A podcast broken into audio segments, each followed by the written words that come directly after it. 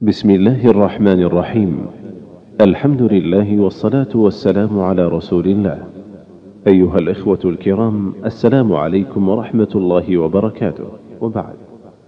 مؤسسة صدى التقوى بالرياض وبالتعاون مع تسجيلات التقوى الإسلامية يسرها أن تقدم لكم هذه المجموعة من الدروس بعنوان شرح الأصول الثلاثة لشيخ الإسلام محمد بن عبد الوهاب.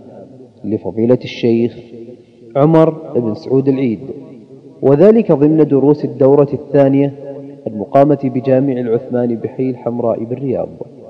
نسأل الله أن ينفع بها المسلمين. والآن مع الشريط السادس. وهي باقية إلى أن تقوم الساعة. نعم الهجرة باقية لقيام الساعة لأنه ورد حديث لا هجرة بعد الفتح ولكن الصحيح هنا لا هجرة بعد الفتح من مكة. أما ما عداها فهي باقية إلى قيام الساعة. نعم.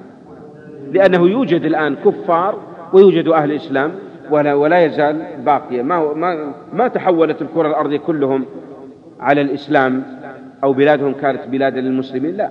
فلذلك يجب على المسلم أن ينتقل. نعم. والدليل قوله تعالى إن الذين توفاهم الملائكة ظالمي أنفسهم قالوا فيم كنتم؟ قالوا كنا مستضعفين في الأرض. قالوا ولم تكن أرض الله واسعة فتهاجروا فيها؟ فأولئك مأواهم جهنم وساءت مصيرا. يعني هذا مأواهم جهنم الذين لم يهاجروا.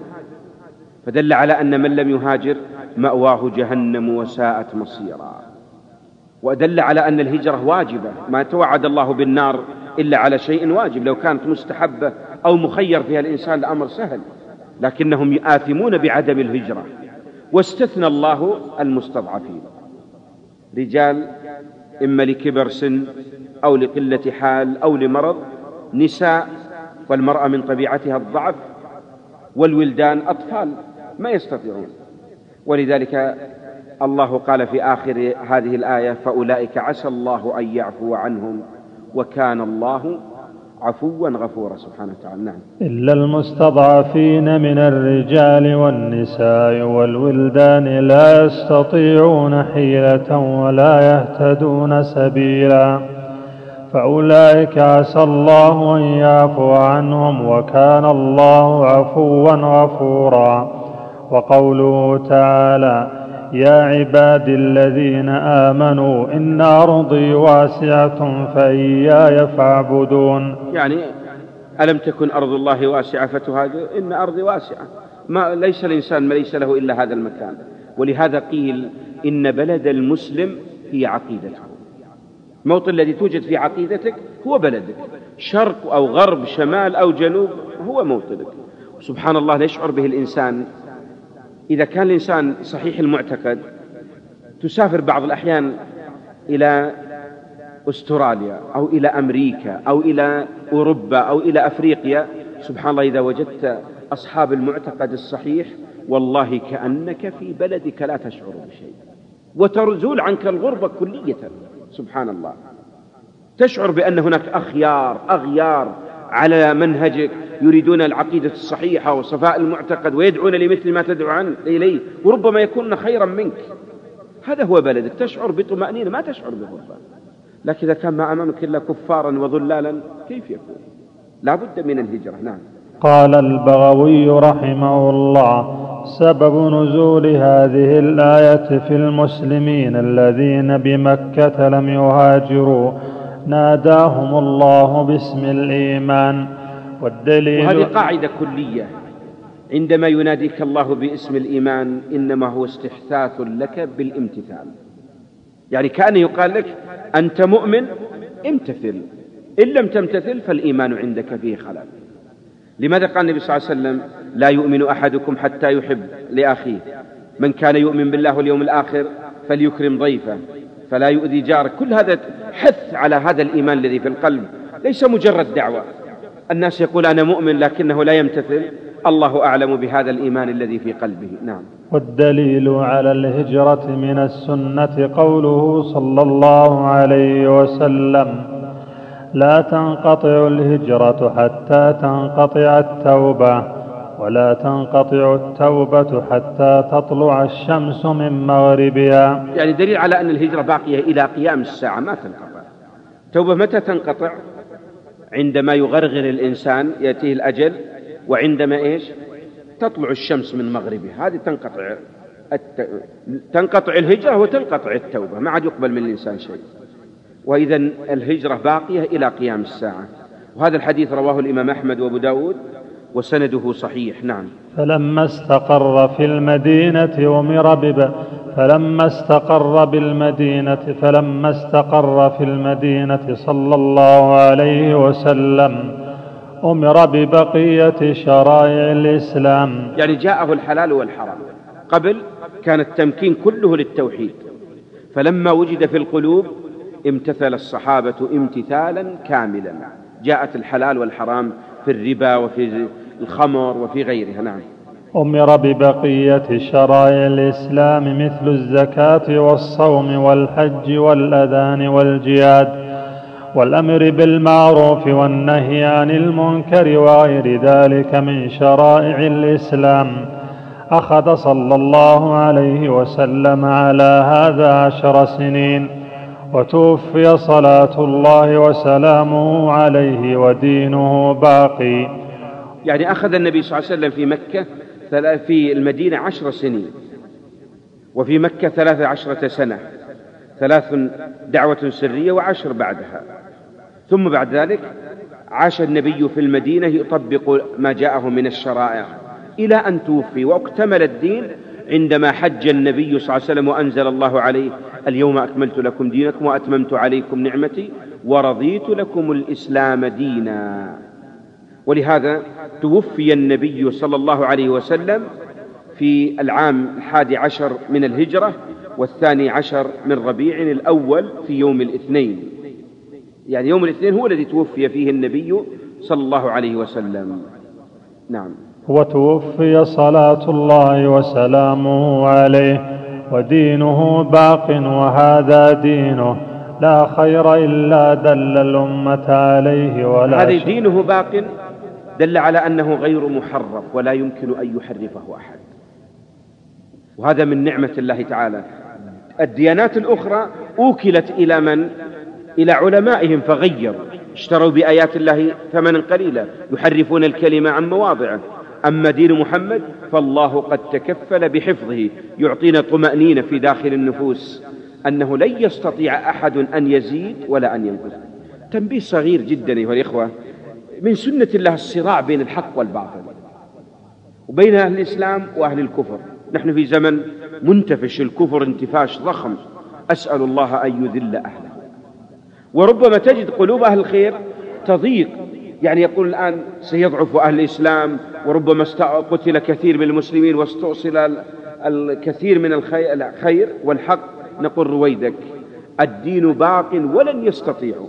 والله لما ذكر كيد الكفار قال يريدون أن يطفئوا نور الله بأفواههم. النور يطفى بالأفواه؟ ما يستطيعون. قال الله والله متم نوره ولو كره الكافر ما يمكن أبدا. يقولون سبحان الله في السابق زويمر يقول ما دام القرآن والكعبة موجودة فلن تستطيعوا القضاء على المسلمين. والآن يوجد دعاة الآن أظنه في أحد حاخامات اليهود يقول يجب علينا أن نحمل حجاب المرأة حجاب المرأة وأن نغطي به القرآن. كناية على أن المرأة إذا انطلقت ولم يعمل بالقرآن ضاع المسلمون. لكن نقول لا تزال بشرنا النبي صلى الله عليه وسلم بقوله لا تزال طائفة من أمتي على الحق منصورة لا يضرهم من خالفهم ولا باقي والله حافظ دينه. وهنا يعطينا طمأنينة. اعمل ونحن نعلم الحق في بعض الأحيان يرتفع وربما حدث له شيء من الانحسار لكن سنة الله أن النهاية والعاقبة لأهل التقوى قل جاء الحق وزهق الباطل إن الباطل كان زهوقا من طبيعة ما يستطيع أن يثبت أثبت على الحق وادع إليه وأعن وانشر وانصح ووجه الله يحفظك ويبقي الحق باقيا في الناس. نعم. ودينه باق وهذا دينه لا خير إلا دل الأمة عليه ولا شر إلا حذرها منه. آيات لا تختلف. تجي الآن يمكن تجي إن شاء الله. عندكم آيات؟ إنا نحن نزلنا الذكر وإنا له لا لحافظون. لا طيب ما يخالف. يعني ذكر طبيعة هذا الدين الدين الذي جاءنا كله خير. محمد صلى الله عليه وسلم دل أمته على خير ما يعلم. ثبت عن النبي صلى الله عليه وسلم أنه قال ما بعث الله من نبي إلا كان حقا عليه أن يدل أمته على خير ما يعلمه وأن يحذر أمته من شر ما يعلمه طبقها النبي صلى الله عليه وسلم وهذا الدين باق إلى قيام الساعة وهو خير في الناس ما تمسكوا به وإذا أعرضوا عنه ذلوا. نحن قوم كما قال عمر أعزنا الله بالإسلام مهما ابتغينا العز في غيره أذلنا الله. من يظن أن العز في أموال وفي أرصدة وفي ثروات وفي مناصب هذا ليس طبيعة أهل الإسلام. عزنا في ديننا وأغلى ما نملكه ونهديه للناس هو هذا الدين الذي نحمله. أما الأموال فلا نستفيد منها. ما أجمل كلام إقبال الشاعر المشهور لما قال كنا جبالا في الجبال وربما ثم قال سرنا على موج البحار بحارا ذكر حال المسلمين كنا نرى الأصنام من ذهب فنحطمها ونحطم فوقها الكفار يعني نرى الصنم ذهب ما ناخذه لأنفسنا. أول نكسره ثم نذبح الكافر عليه. ما يضر ما, ما جينا لأجل هذا لو كان غير المسلمين لصاغها كنزا وحاز لو كان غير المسلمين لصاغها كنزا وحاز إيش لا في فيه لفظه غير ده. ها؟ إلى صاغها حليا ودينارا وقريب من هذه. كناية على أن الناس غير المسلمين يريدون الدنيا أما المسلم فهم أعلى. همه أن يهتدي الناس ولأن يهدي الله بك رجلا واحدا. خير لك من حمر النعم. كل ما في الدنيا ما يساوي شيئا. نعم. ولا شر إلا حذرها منه والخير الذي دلها عليه التوحيد. هو أعظم خير أعظم خير دلنا عليه النبي صلى الله عليه وسلم التوحيد. ثم يأتي الأوامر. وترك النواهي والمعاصي الأخلاق الكريمة لكن أعظم الخير الذي دلنا عليه النبي هو التوحيد. نعم. وجميع ما يحبه الله ويرضاه والشر الذي حذرها منه الشرك. هو أعظم شر حذرنا النبي صلى الله عليه وسلم. نعم. وجميع ما يكرهه الله ويأباه. يعني أليس الله سبحانه وتعالى لا يرضى لعباده الكفر؟ وكره الله لنا المعاصي والآثام والفجور وغيره؟ وهذا حذر النبي صلى الله عليه وسلم نعم. بعثه الله تعالى إلى الناس كافة. يعني إلى الناس كافة إلى العرب والعجم. لأن من النصارى من يقول محمد رسول العرب وعيسى رسول لنا. يعترفون محمد نقول هذا كلام باطل. بل محمد رسول إلى البشرية كلهم. والدليل عليه هذه الآية قل يا أيها الناس إني رسول الله إليكم جميعا. ألم يكتب النبي إلى كسرى؟ رسالة وإلى هرقل وإلى النجاشي يدعوهم إلى الإسلام. هل هم عرب؟ ما قال محمد ديني في جزيرة العرب ليس لغيره بل دعا الناس كلهم.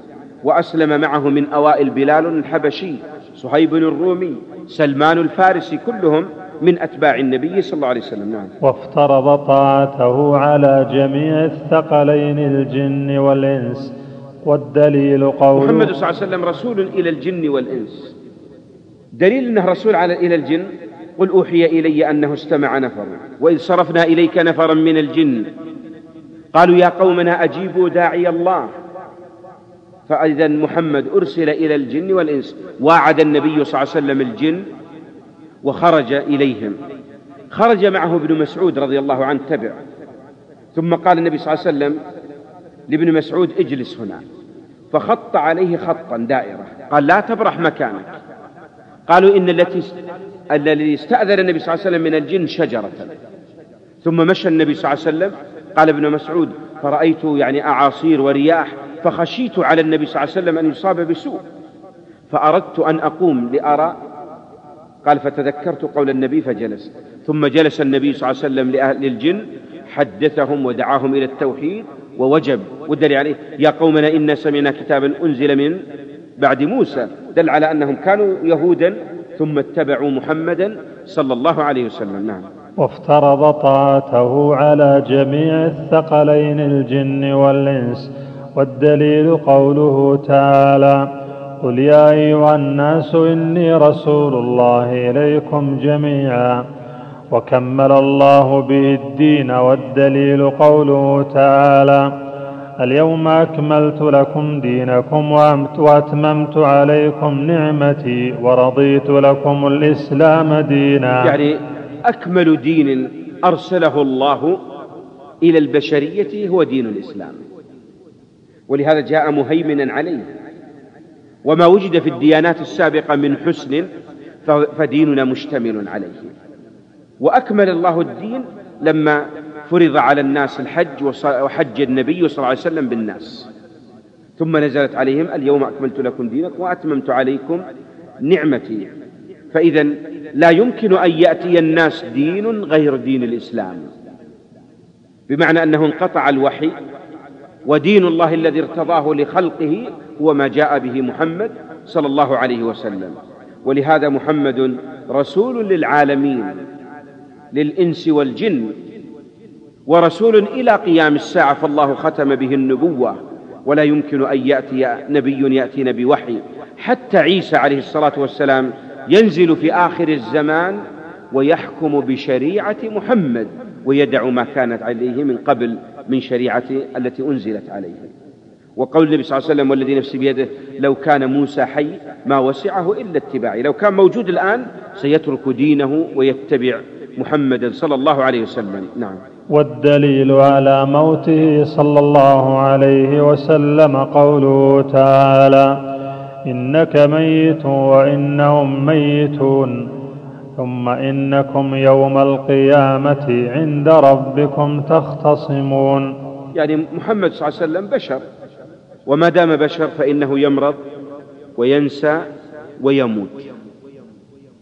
ومحمد صلى الله عليه وسلم ميت فلا نقول كما يقول بعض من الغلاة إنه لا يزال حيا في قبره.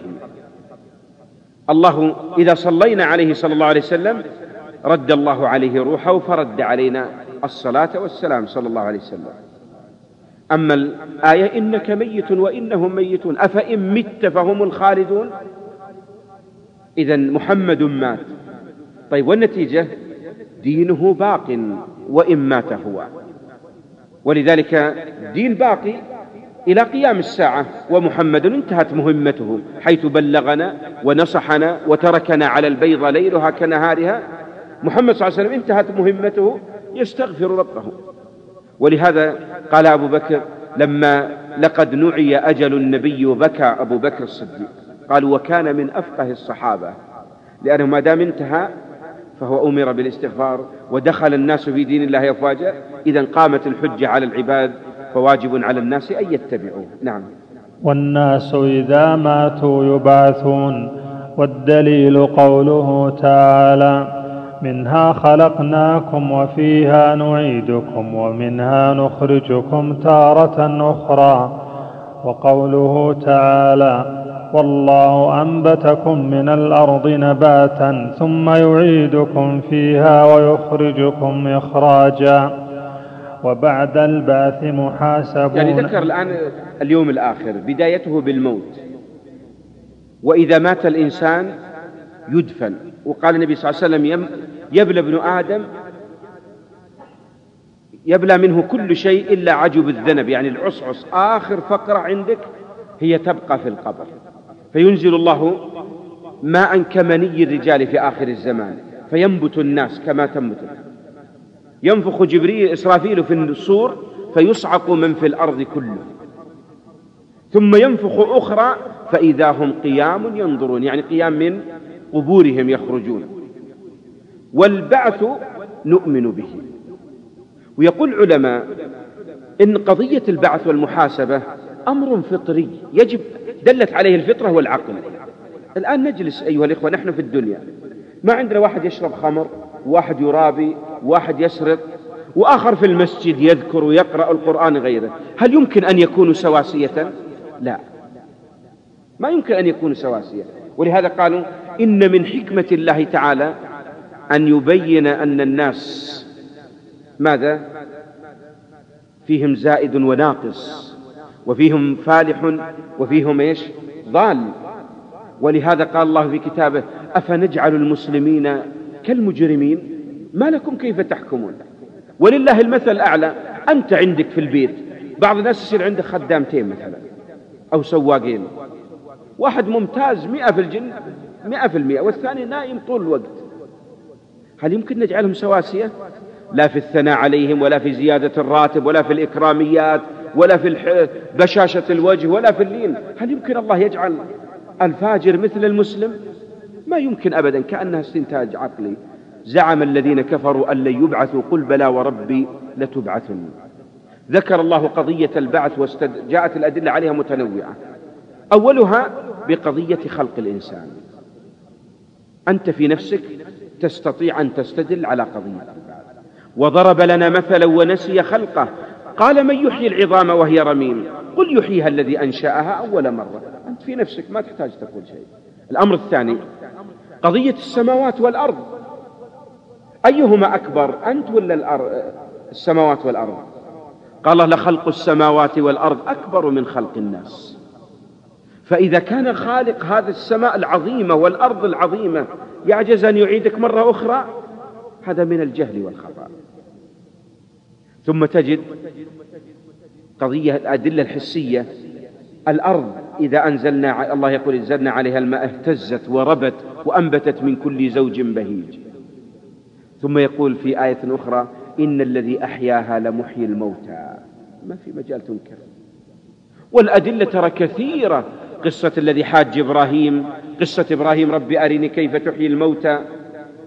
وتأتي الآيات المكية تقرر قضية البعث واليوم الآخر والتركيز عليها ضخم جدا في الآيات المكية ويجب أن نعلم قاعدة. الآيات المكية تركز على ماذا؟ على قضية العقيدة واليوم الآخر.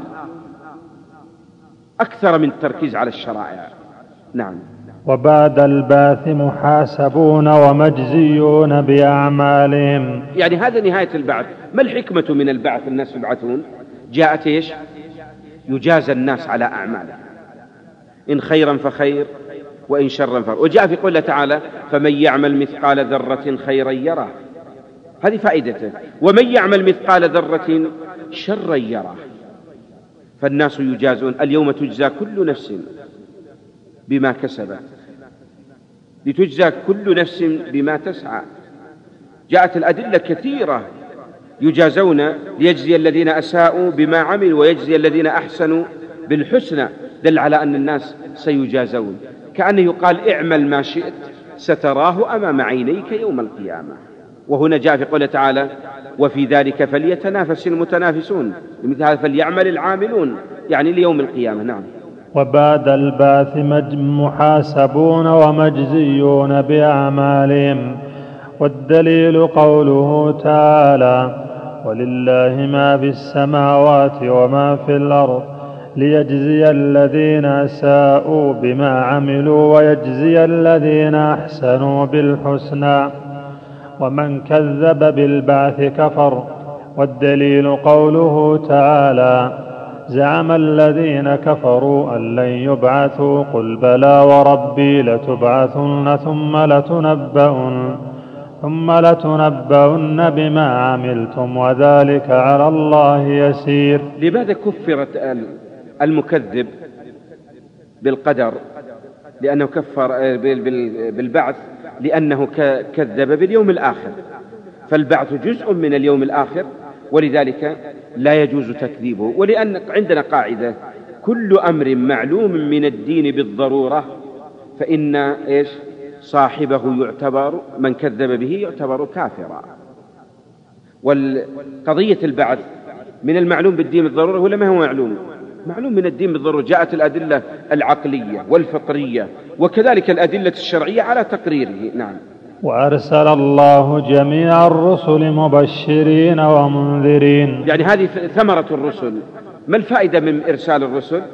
مبشرين ومنذرين وكذلك لإقامة الحجة على العباد لئلا يكون للناس على الله حجة بعد الرسل وقد نقول يعني وكذلك مبينين للشرع وموضحين ماذا يريد الله من خلقه.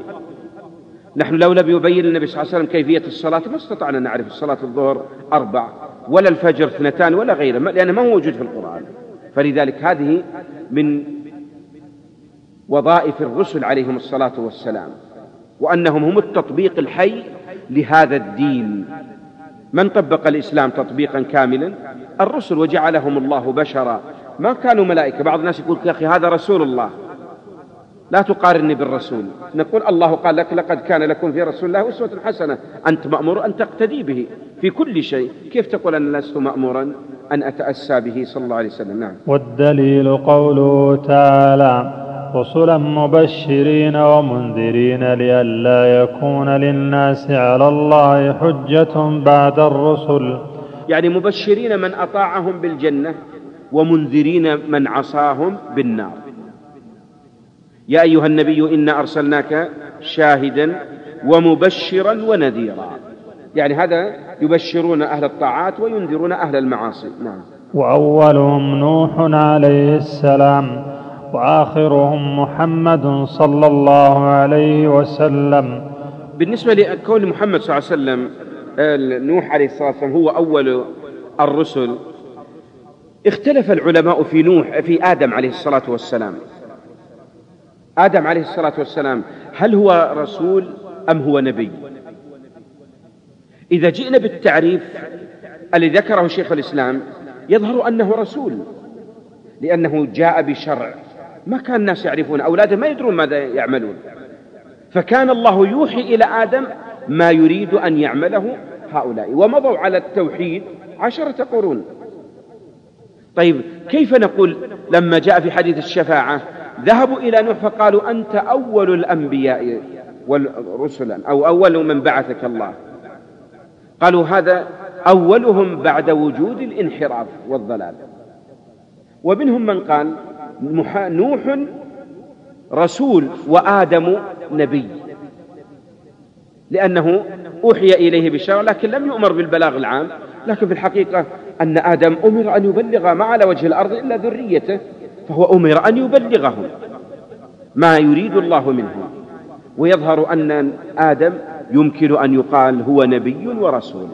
طيب ووصف نوح نقول باعتبار هو أول من بعث إلى الناس كافة. فهو كان بعث إلى ما لما وقع الشرك فأرسل إلى الناس ونقول هو أول رسول بعد وجود الانحراف في البشرية. نعم. وآخرهم محمد صلى الله عليه وسلم نعم. وبينهم أنبياء ورسل. الأنبياء مئة وأربع وعشرين ألف نبي والرسل ثلاثمائة وبضعة عشر رسولا. عليهم الصلاة والسلام. نعم. وأولهم نوح عليه السلام. وآخرهم محمد صلى الله عليه وسلم وهو خاتم النبيين والدليل على أن أولهم نوح قوله تعالى إنا أوحينا إليك كما أوحينا إلى نوح والنبيين من بعده يعني استنبط المؤلف رحمه الله إنا أوحينا إلى نوح والنبيين من بعده. فكان إذن الأول نوح عليه الصلاة والسلام وما بعده كلهم أنبياء. ثم تأتي الله قال وأوحينا إلى إبراهيم وإسماعيل وإسحاق ويعقوب والأسباط إلى آخره. نعم. وكل أمة بعث الله إليهم رسولا من نوح عليه السلام. هذه قاعدة كلية. وإن من أمة إلا خلا فيها نذير. كل أمة بعث الله فيها. لماذا؟ ليقيموا حجة عليهم. والله يقول وما كنا معذبين حتى نبعث رسولا. اذا الله بعث في كل أمة رسول وجعله من أنفسهم. ما جعله يأتيهم من غيرهم. نعم. وكل أمة بعث الله إليهم رسولا من نوح عليه السلام إلى محمد صلى الله عليه وسلم يأمرهم بعبادة الله وحده وينهاهم عن عبادة الطاغوت والدليل قوله تعالى يعني هذا ما اشترك فيه الأنبياء والرسل في الدعوة؟ اشتركوا في أي شيء؟ في الدعوة إلى التوحيد. كل الأنبياء وإن من أمة إلا خلا فيها نذير ماذا ينذرونهم؟ ينذرونهم من الشرك. ماذا يدعونهم إليه؟ يدعونهم إلى توحيد الله تعالى. نعم. والدليل قوله تعالى ولقد بعثنا في كل أمة رسولا أن اعبدوا الله واجتنبوا الطاغوت. اعبدوا الله إثبات اجتنبوا الطاغوت نفي. لا إله إلا الله. جاءت الآن إثبات ونفي. كل الأنبياء عليهم الصلاة والسلام هذا منهجهم. جاءوا بالإثبات والنفي وبالدعوة إلى لا إله إلا الله وبالدعوة إلى التوحيد عليه عليهم الصلاة والسلام. نعم. وافترض الله على جميع العباد الكفر بالطاغوت والإيمان بالله. دل على أنه ومن يكفر بالطاغوت ويؤمن بالله فقد استمسك بالعروة الوثقى لا انفصام لها. هذا على مر التاريخ. فلا يكفي أن أؤمن بالله دون أن أكفر بالطاغوت. بل لا بد أن أكفر بالطاغوت وأؤمن بالله تعالى. يعني كل الآلهة التي على وجه الأرض لا تستحق شيئا. سبحان الله نحمد الله الذي هدانا لهذه العقيدة والتوحيد. حين تجد أقوام بعضهم يقف أمام القبر كنا في إحدى البلدان ومررنا على قبر ونحن في تجول قالوا هنا قبر؟ قلت قف ننظر. وإذا بقبر بني عنده مسجد وعنده سدنة وإذا بالسادن جالس. كل من جاء عند هذا القبر يزوره. سألت قبل هذا القبر من؟ قالوا هذا كان عاملا قدم به من الهند. ليعمل في هذه الدولة لما أرادوا أن يبنوا سكة القطار. قالوا فكان يحمل على رأس التراب والحصى وغيره. قالوا فكان الزنبيل يكون فوق رأسه يمشي والزنبيل فوق رأسه ما يمسك. يعني أنه ولي من أولياء الله. وسبحان الله انتهت سكة الحديد. ويأتي هذا بقي. واشتغل القطار. ويقدر الله أن القطار أول من يصدم هذا الولي. فلما مات مباشرة في الموضع الذي مات فيه بنوا له قبرا وبنوا مسجدا. جلست مع السادن. وكان عنده طريقة. يعني يزوره غربيون ويزوره بعض المسلمين الفساق والفجار. قد تأتي بعض النساء سافرة عن شعرها. عنده طقوس أي واحد يأتي عليك بنطال هذا خلاف الأدب. عنده زار لازم تلبسه. جاءت امرأة متبرجة عنده معطف على راسها يغطيه. ما يغطي وجهها لكن يغطي راسها لابسة بنطلون يلبسها كذا حتى يعني احترام للقبر والولي مرة أقوام زورهم قلت الإخوة قالوا نمشي قلت لا بسولف أنا وياك اتركوه بس. لما انتهى راح الناس قلت أسألك سؤال هذا وش قال قبر ولي. قلت له وأنت ماذا تعمل؟ قال أنا سادن. وإذا بالناس عند الصناديق يضع فيها فلوس الناس. سألت السؤال هذه الفلوس وين تروح؟ قال هذا للقبر. قلت له عندك مفتاح للقبر تفتح وتدخل هناك؟ تغير وجهه مباشرة ما حد سأل في حياته هذا. هذا الولي النقود إذا أدخلته يشتري أراضي في الجنة؟ ماذا يعمل بها؟ سكت. ما ما استطاع. بهت الذي كفر. ما يستطيع يقول شيء. فقلت الأموال قال نصرفها على القبر. قلت وكل الأموال يتصدق عليها الآن هذا من سنوات. والمسجد قديم قديم جدا. ورث حتى الضريح قديم بنيانه وغيره. ما شفت ما, ما رأيت عليه حسن ولا شيء ما زينت شيء. وين تروح الفلوس؟ الناس في الشيء قال والله ما أدري الناس يحطون وأنا آخذ بس آخر شيء آخر شيء أجاب صدقا. قال الناس يضعون وأنا آخذها. فقلت له لو بحثت لك عن رزق خير من هذا أنت الآن داعية إلى الشرك ما تدعو إلى التوحيد. أنت مسلم؟ قال الحمد لله أنا مسلم. لكن صعب يتركه لأن وراءه دينار ودرهم. ولهذا توجد عند القبور سبحان الله لصوص جيوب. قبر الحسين عند الصناديق وتبرعات وأموال من عهد الحسين إلى زمننا والناس تتبرع. وين راحت الفلوس؟ عملات ودول وين تروح؟ أنا أسألكم. إذا ذهب الناس جاء لصوص القبور فتقاسموها بينهم. ثم أكلوها والناس يدعون الله يوفقكم الله يتقبل صدقاتكم. ولا ندري تصدقوا لمن؟ لا الميت استفاد. ولا حتى الأحياء نفعوا بها وإنما أكلوها لجيوبهم ولذلك أسميهم مزورون من التزوير والتزوير قلب الحقائق فهم يزورون على الناس ويضلونهم عن الحق. نعم. وافترض الله على جميع العباد الكفر بالطاغوت والإيمان بالله. قال ابن القيم رحمه الله تعالى معنى الطاغوت ما تجاوز به العبد حده من معبود أو متبوع أو مطاع. كل هذه ما تجوز به الحد من معبود أو متبوع أو مطاع. هذه الآن تدل على أن هذه أوصاف لهذا الطاغوت. يعني باعتبار انه وأن لما طغى الماء طغى يعني زاد. فهؤلاء زادوا.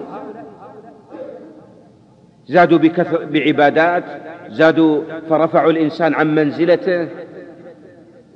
ولهذا جاء الإسلام بالنهي عن الغلو كلية والغلو زيادة.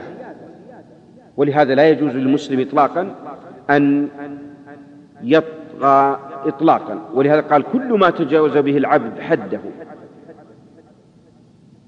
ولحده أيا كان قال هنا من متبوع يعني ممن كان له تابع. يعني كمثال بسيط العلماء أليسوا متبوعين ولا ما يتبعون؟ لكن إذا تجاوز الناس بهم أصبح الناس يتبركون بعرقه وببصاقه وبأثار فمه وغيره. ولهذا غلاة الصوفية بعضهم يمد يده ثم يجعل الناس يتقبلون. الناس يقول أبعد عن الشيخ يقول لا خليه يتبرك. خليه يتروى. يعني كأنه ضميان بس البركات تصدر على الناس من يده. هذا وين؟ ثم قال هنا أو مطاع يعني ممن يسمع له. ولهذا يجب علينا ألا ننطلق للتجاوز عن الحد إطلاقا. وهذا حكم عام سواء في علماء أو في والدين أو غيره جاءتنا لا طاعة في مخلوق لمخلوق في معصية الخالق. تصبح الآن المطاع في غير طاعة الله تعالى في حلال أو حرام يصبح هذا طاغوت لأنه يحلل الناس ويشرع عليهم. وتصبح عاد على اختلاف الطواغيت كما سيذكر المؤلف رحمه الله والطواغيت كثيرون. نعم. والطواغيت كثيرون ورؤوسهم خمسة إبليس لعنه الله. لماذا سمي إبليس طاغوت لأنه تجاوز. الله أمره بالسجود فأبى واستنكف واستكبر. ولذلك قيل سمي إبليس لأنه مبلس وملعون ومطرود عن رحمة الله سبحانه. نعم. ومن عبد وهو راض. من عبد وهو راض كمثل غلاة الصوفية. غلاة الصوفية الناس يسمعون لهم وفي الحلال والحرام ويأمر الناس بالأذكار وبالأدعية ومبسوط أنه يشرع للناس من عنده. ولا شك أن هذا جاء من عبد وهو راض لأنه يوجد من يعبد وهو غير راض. عيسى عليه الصلاة والسلام ما عبد؟ هل هو راض به؟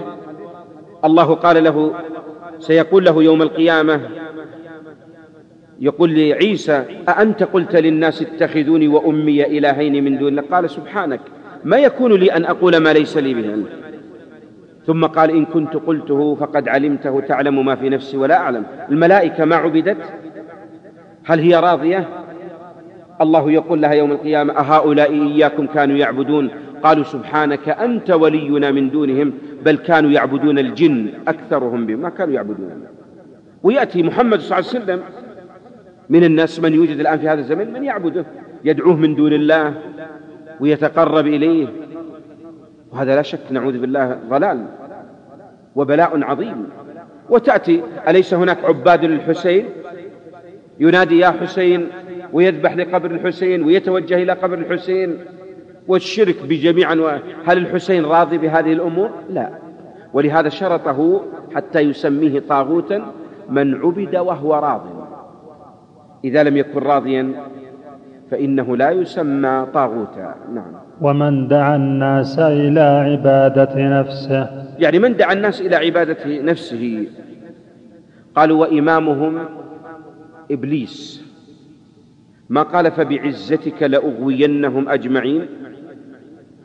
ثم لآتينهم من بين أيديهم ومن خلفهم وعن أيمانهم وعن شمائلهم.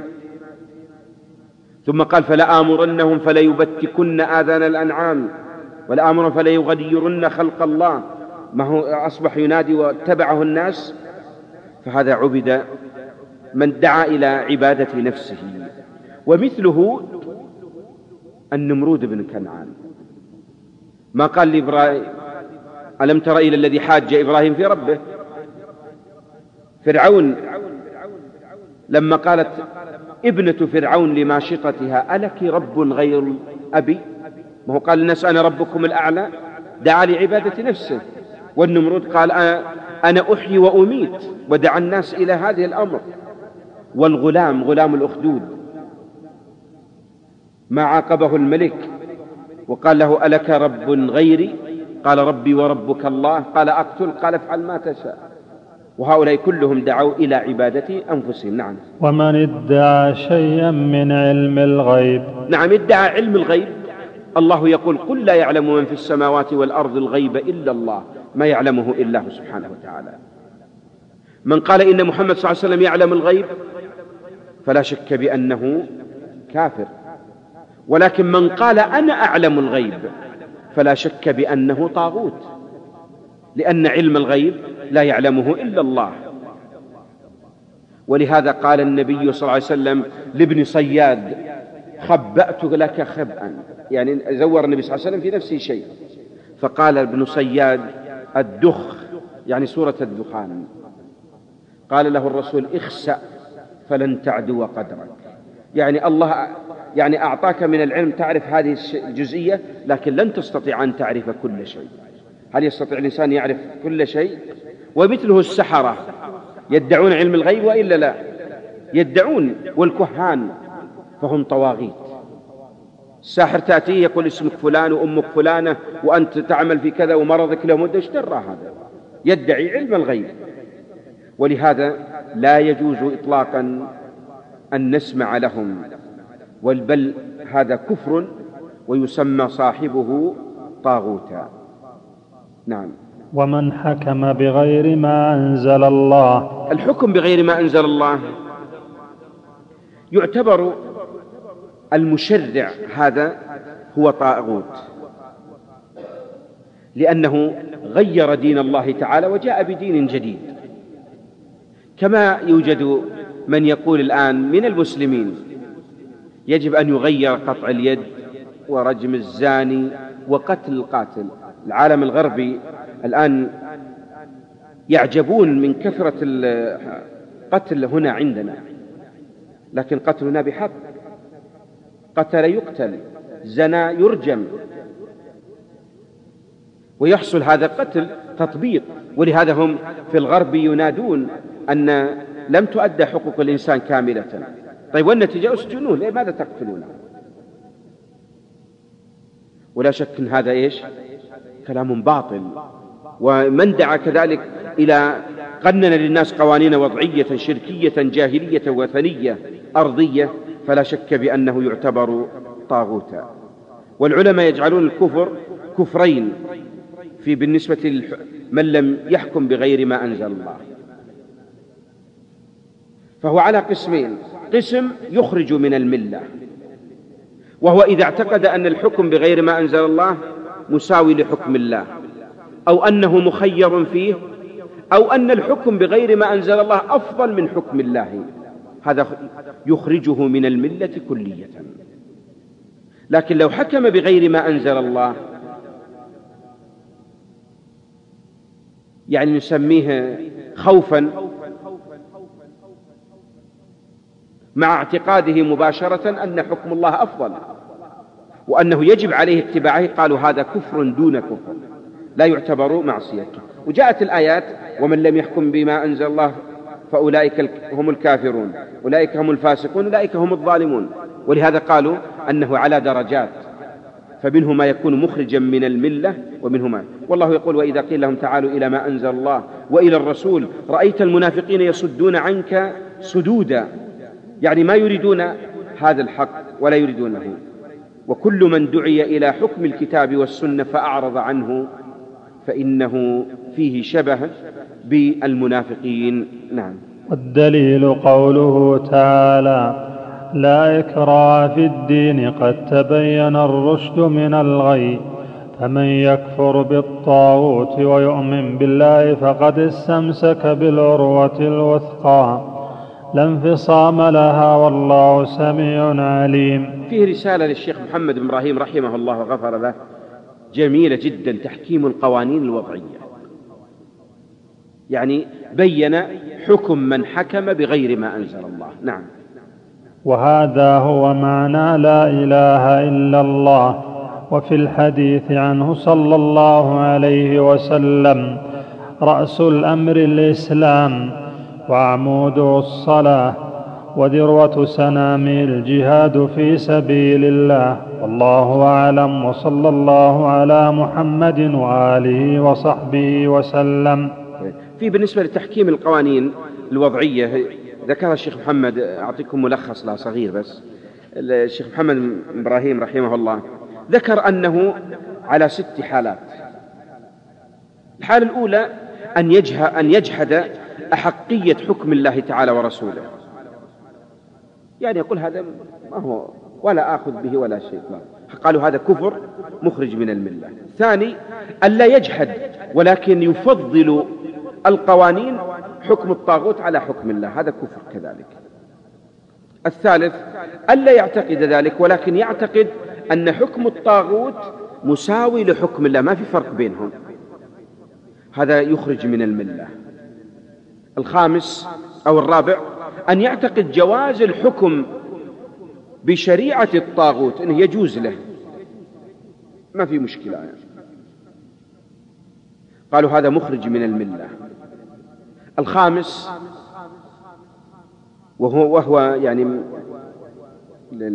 ما هو موجود الآن شائع وهو أظهرها معاندة يعني للشرع وهو ما يوجد من تطبيق القوانين الوضعية على الناس وإلزامهم بها.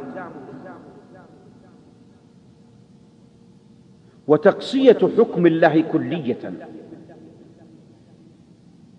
وتحبيب القوانين الوضعية إلى الناس. وتعليمهم إياها بدلا من تعليم الشرع هذا ما يدل على رضاهم بها؟ قال فهذا كفر. قال ومثله ما يوجد من الأحكام عند العشائر والقبائل وهو ما يسمونه بالسلوم أو مقطع الحد. يخرجون من المحكمة ما يقبلون.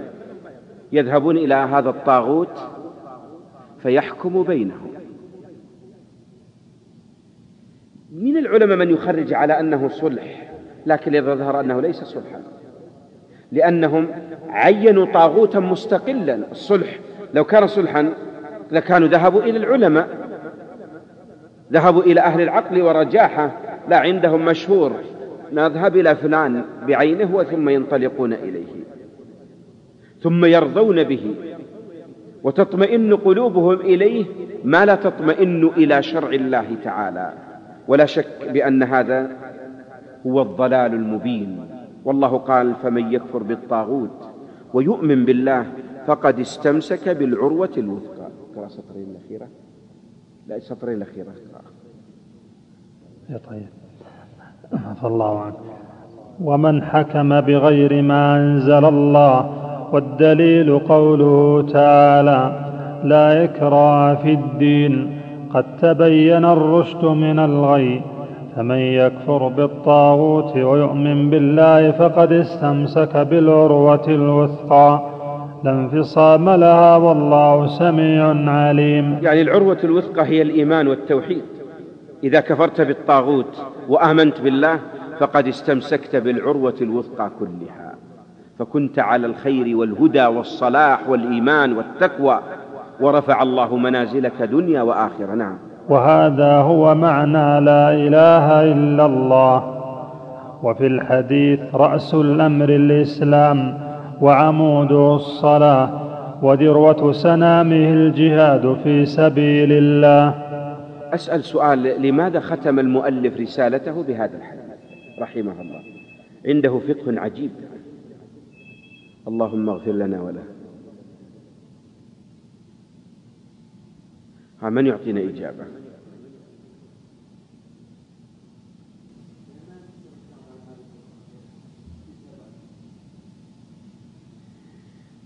لا في معنى آخر. نعم. ها؟ يعني ملخص ما قبله. يمكن في معنى. نعم.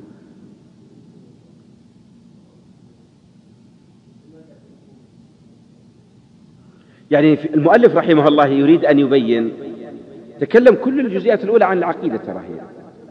فقال إذا لم يكن معك إسلام فلست على التوحيد. كل شيء سابق نقضته. وعموده الإسلام الصلاة ما هو النبي صلى الله عليه وسلم كان إذا أراد أن يجاهد انتظر وقت الصلاة. فإن سمعه سمعهم يؤذنون ما قاتلهم ولا حظ لرجل في الإسلام وهو تارك للصلاة. فلا يبقى معه شيء إذا ثم قال وذروة سنامه الجهاد. كأنه يقول ومن لم يأخذ بما جاء في هذه الرسالة فالجهاد على رقبته. ولن يرجع ولن يأخذ الناس بالعقيدة الصحيحة إلا أن يكون الجهاد قائما. وذلك لماذا جعل ذروة سنام الإسلام الجهاد؟ لأنه فيه بذل للمال وتضحية بالنفس والتقديم يعني للدين والجهاد في سبيل الله وجعله ذروة لا شك أنه يجعل الإنسان في علو. سبحان الله قاعدة. لا ينتشر الدين ولا يقوى ويصلب بغير الجهاد. ولما ضعف المسلمون الآن غزوا لما كانوا هم الغزاة كانوا هم الأقوياء. واليوم أضعف أمة هي أمة الإسلام. ولهذا قال النبي وذروة سنامه الجهاد في سبيل الله. يعني على أن الجهاد في سبيل الله هو أعظم ما يرتفع به الإنسان في الدنيا والآخرة. شيخ الإسلام لك كلمة جميلة جدا. يقول من كثرت ذنوبه فعليه بالجهاد في سبيل الله. لأن الجهاد يكفر كل شيء. لكن الجهاد في سبيل الله يعني في سبيل العقيدة في سبيل التوحيد. ما هو جهاد وطنية أو قومية أو حزبية أو غير هذا لا يستفيد منه الإنسان. لكن قد يقرن مثلا كون جاهد من أجل وطنه لأن وطنه هو وطن الإسلام ما في معنى لكن هو جاهد لأنه وطن العروبة هذا ما يمكن أبدا. ولهذا الآن ينادون فلسطين عربية. نهاية يقاتل فيها العرب والباقي ما يتقاتل ما لهم دخل إطلاقا.